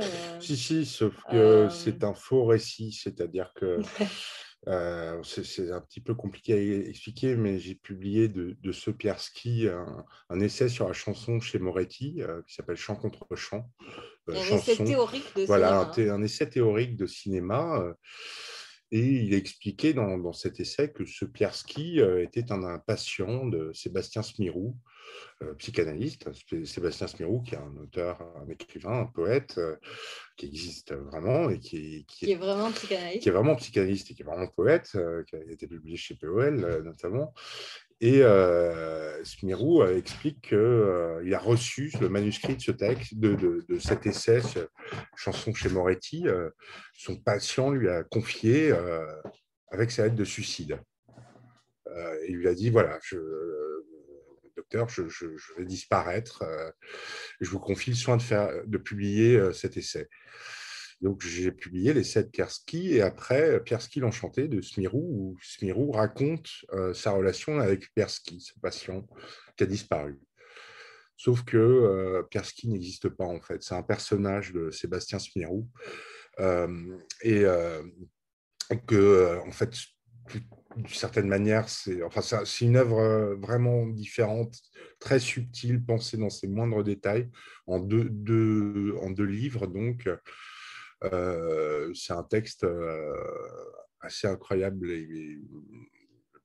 pour, n'en citer qu'un, mais c'est vrai que sur ce diptyque, qui est à la fois un essai de un essai sur le cinéma, sur la chanson, qui est préfacé par Thierry Jousse, qui était rédacteur à chef euh, euh, des, cahiers du cinéma, très, très sérieux.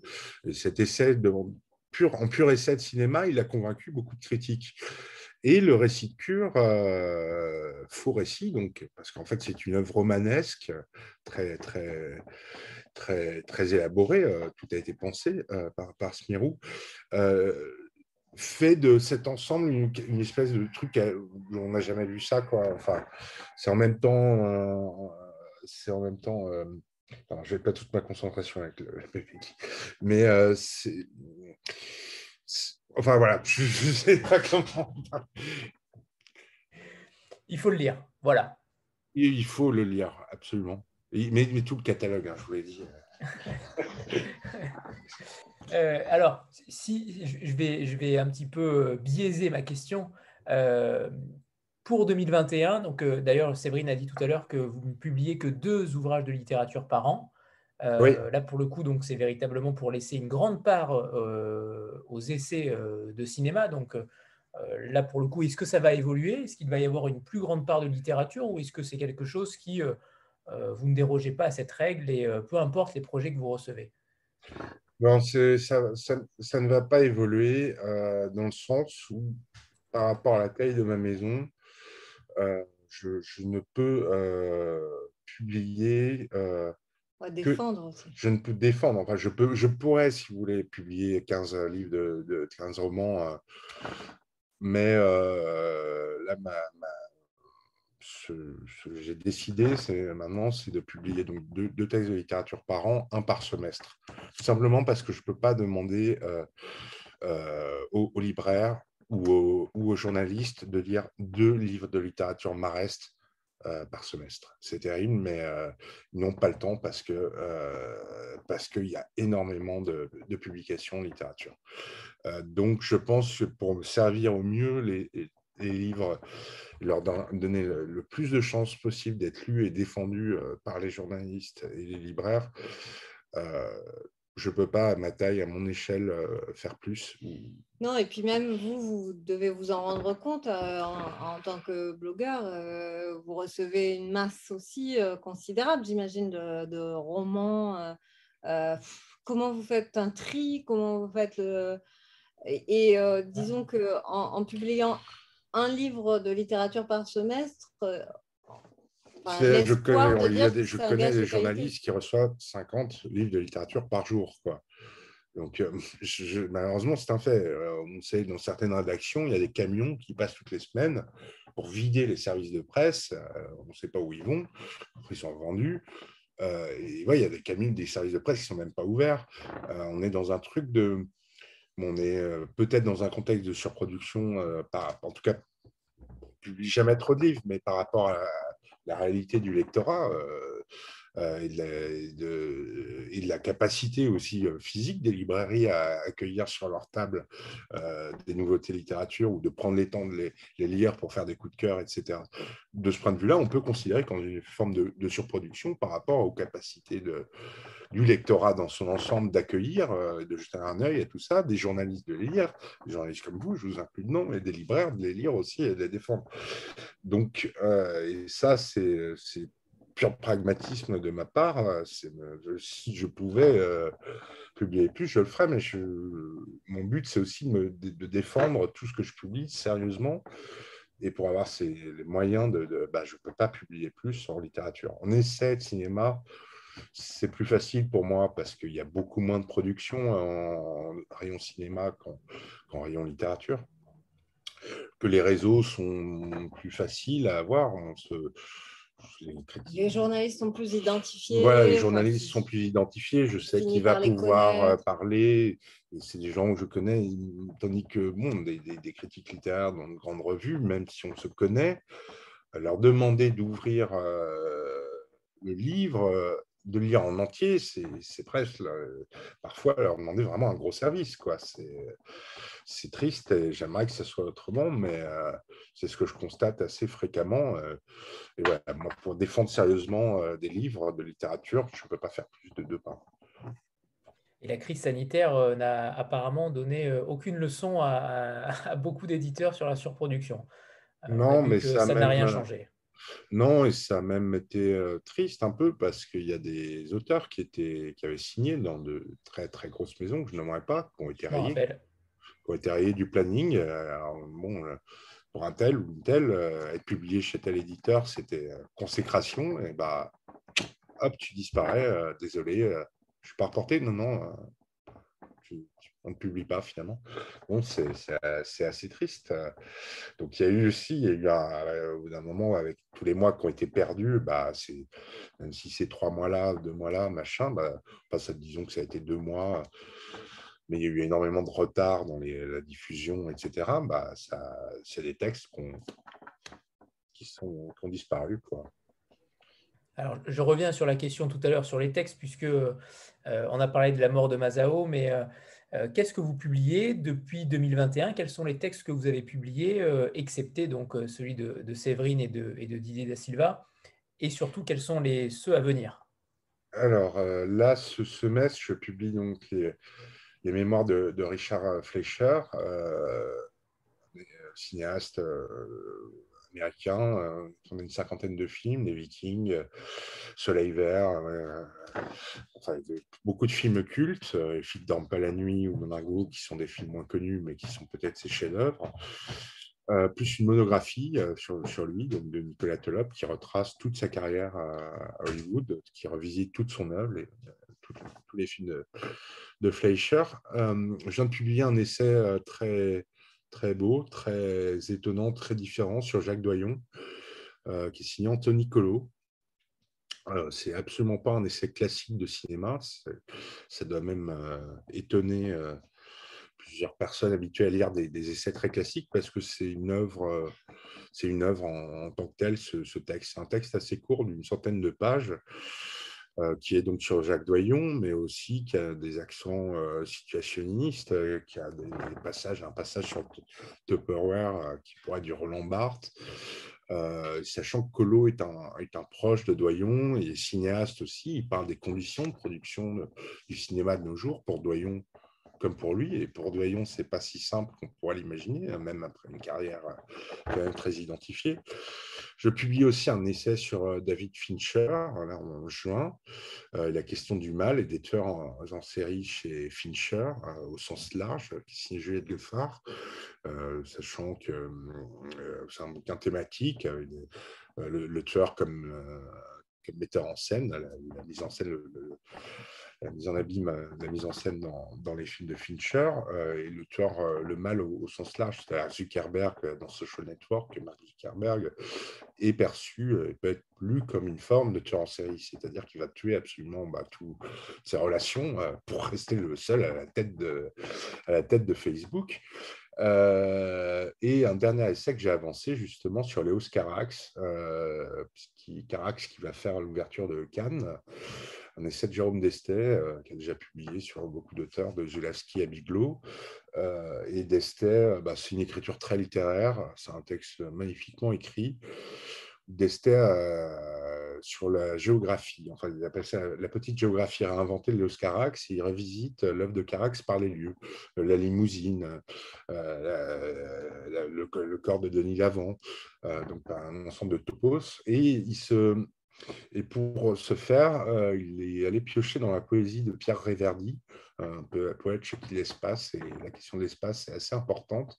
Il a accolé d'une certaine manière Réverdy à l'œuvre de Carax, et ça donne un texte assez, assez splendide, très, très original, qui, est assez, qui ressemble bah, à ce que j'aime faire, aborder aussi des, des questions, des œuvres sous des angles neufs et originaux.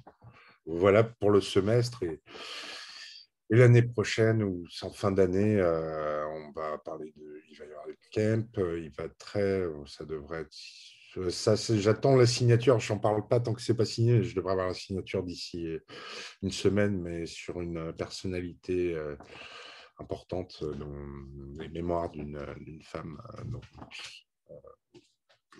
Par superstition, j'en parlerai pas tant que je vais aussi avoir un texte sur le, punk, euh, sorti euh, la naissance du punk à Paris, euh, un texte sur les rapports entre peinture et cinéma.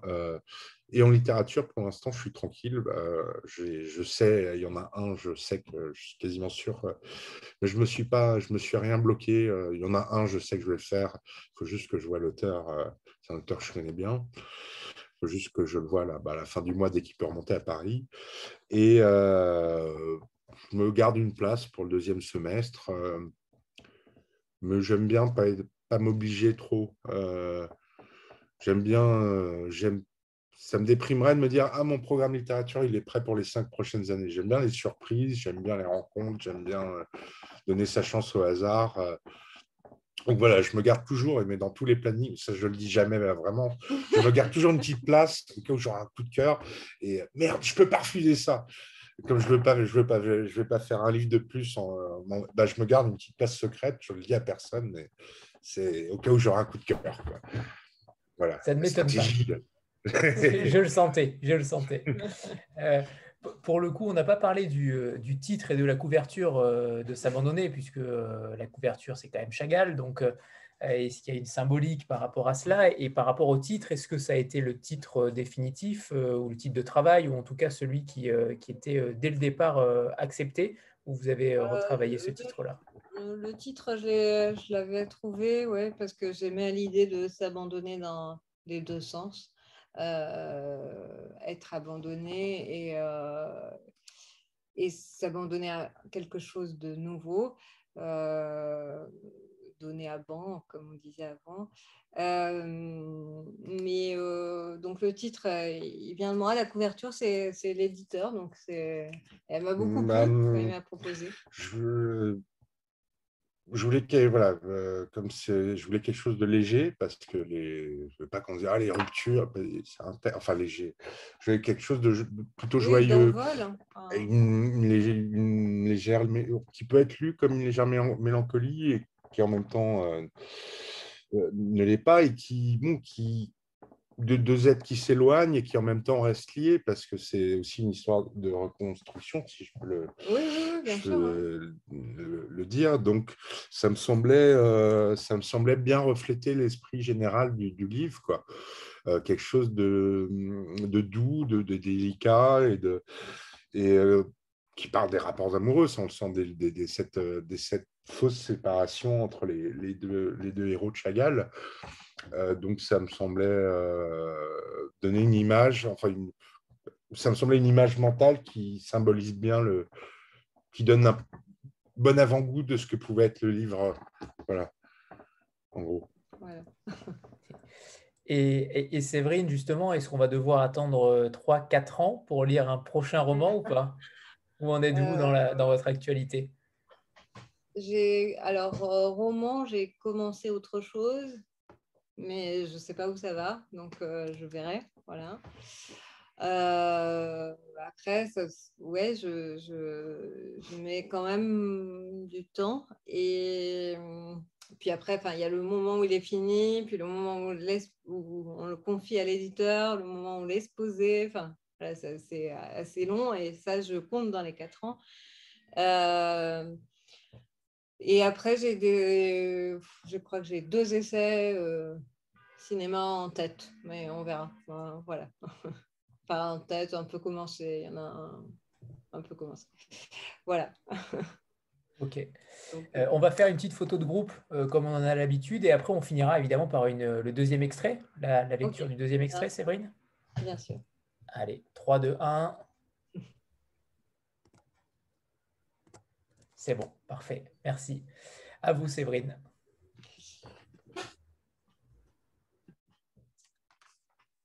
Alors, ben, je vais faire la, lecture que j'avais faite euh, devant les affranchis. Alors, j'avais, puisqu'il n'y avait pas grand monde, j'avais lu d'abord euh, un café qui n'existe pas à Paris, euh, qui s'appelle le Cabourg. Samedi 10 heures. Des tableaux normands ornent les murs, j'entends la clameur des vagues, je peux respirer leur écume. Elle apparaît dans une lumière rasante, posée face à moi dans un long manteau crème, elle tapote ses mains gantées de cuir. Elle ne paraît pas prête à les retirer. En me dévisageant, elle réitère son refus. Je la sens sur le départ, son assise elle-même n'est pas solide, une seule fesse déposée sur le siège. Au téléphone tout à l'heure, j'ai tenté de la persuader. Elle est venue me dire qu'elle ne le fera pas. J'ai bien réfléchi, je n'ai pas vraiment le choix. Si j'ai tenu jusqu'ici, c'est que je ne, me suis jamais arrêtée pour contempler le paysage. Je sais que vous parlez, c'est inventorier la douleur. Je crois que je préfère ne pas la regarder du tout. J'avance, vous comprenez, je trace même, pourrait-on dire. Vous avez raison de penser que je vis avec des œillères, que je fais l'autruche, mais je ne peux pas faire autrement. Elle inspire, expire, j'attends. Ma sœur ne cesse de me répéter que le jour où je me poserai, où je regarderai l'ampleur des dégâts, je vais m'effondrer, littéralement m'effondrer. Je ne sais pas. Ce que je sais, c'est que raconter, c'est mettre en scène la souffrance, ou pire, la faire advenir, lui donner une existence, une consistance. J'avance, moi. Et si je me mets à vous raconter, je ne suis pas sûre de pouvoir m'en remettre. Je veux dire, je ne sais pas si ce sera tout à fait juste, si ce sera tout à fait vrai.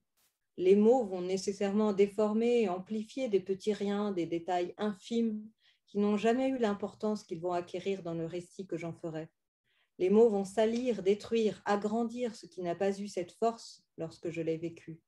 Je préfère me taire et continuer ma route, regarder droit devant.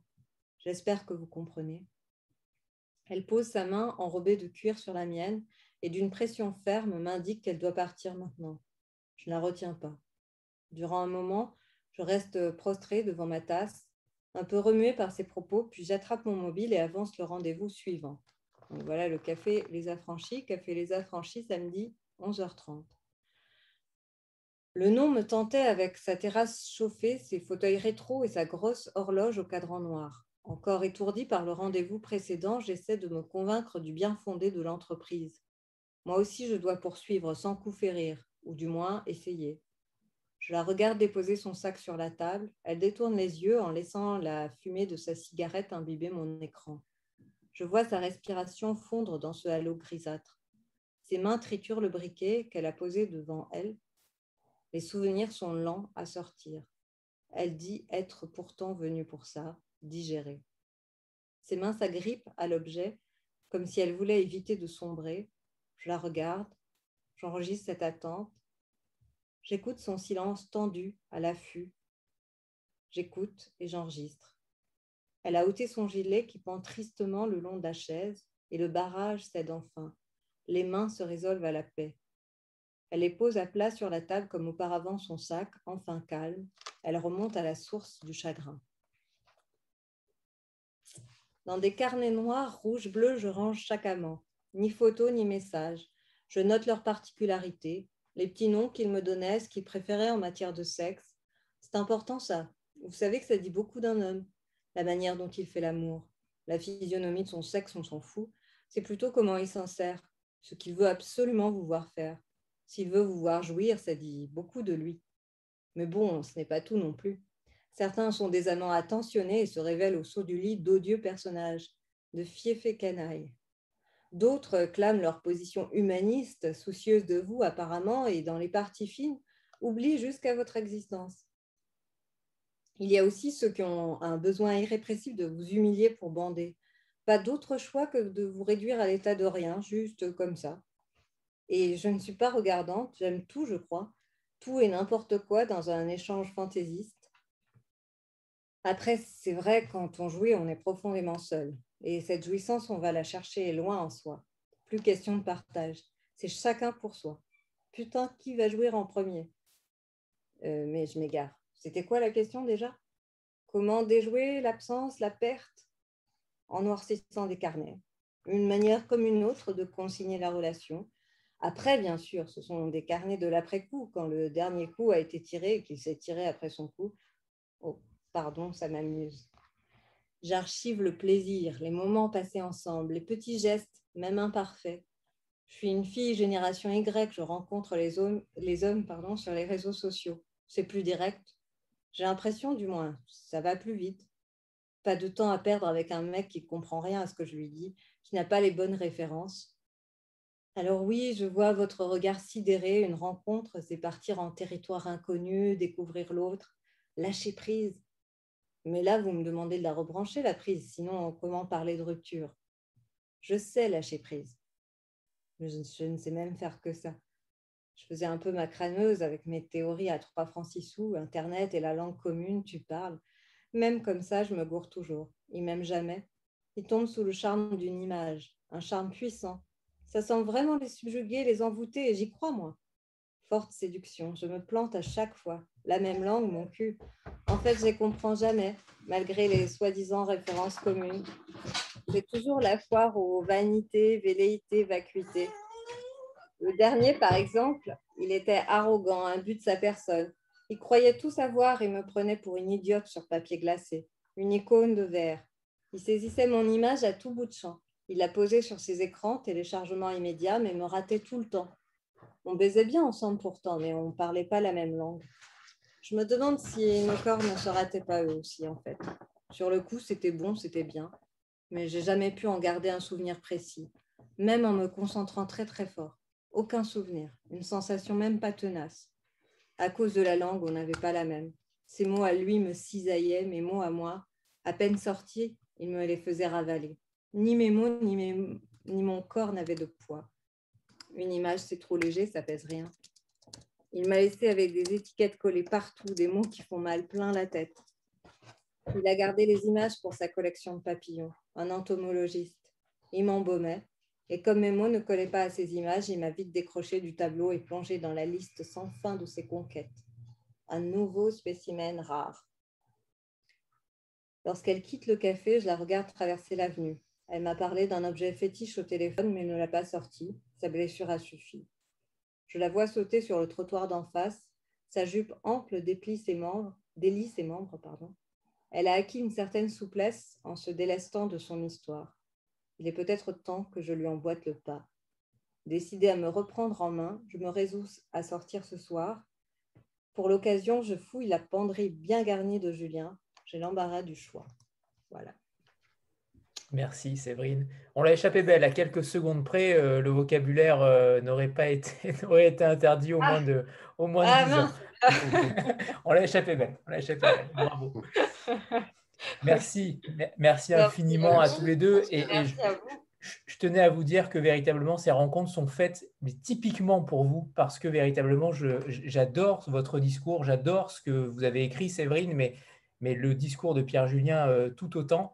Et, véritablement, c'est, euh, on a découvert euh, les personnes qui étaient derrière une maison d'édition à travers vous, et, ça ça, vaut de l'or parce que Marest n'est qu'un nom. Et, quand on découvre les personnes derrière qui sont euh, aussi attachante et aussi euh, brillante, euh, véritablement, c'est un pur bonheur. Donc voilà, ces rencontres sont faites pour vous.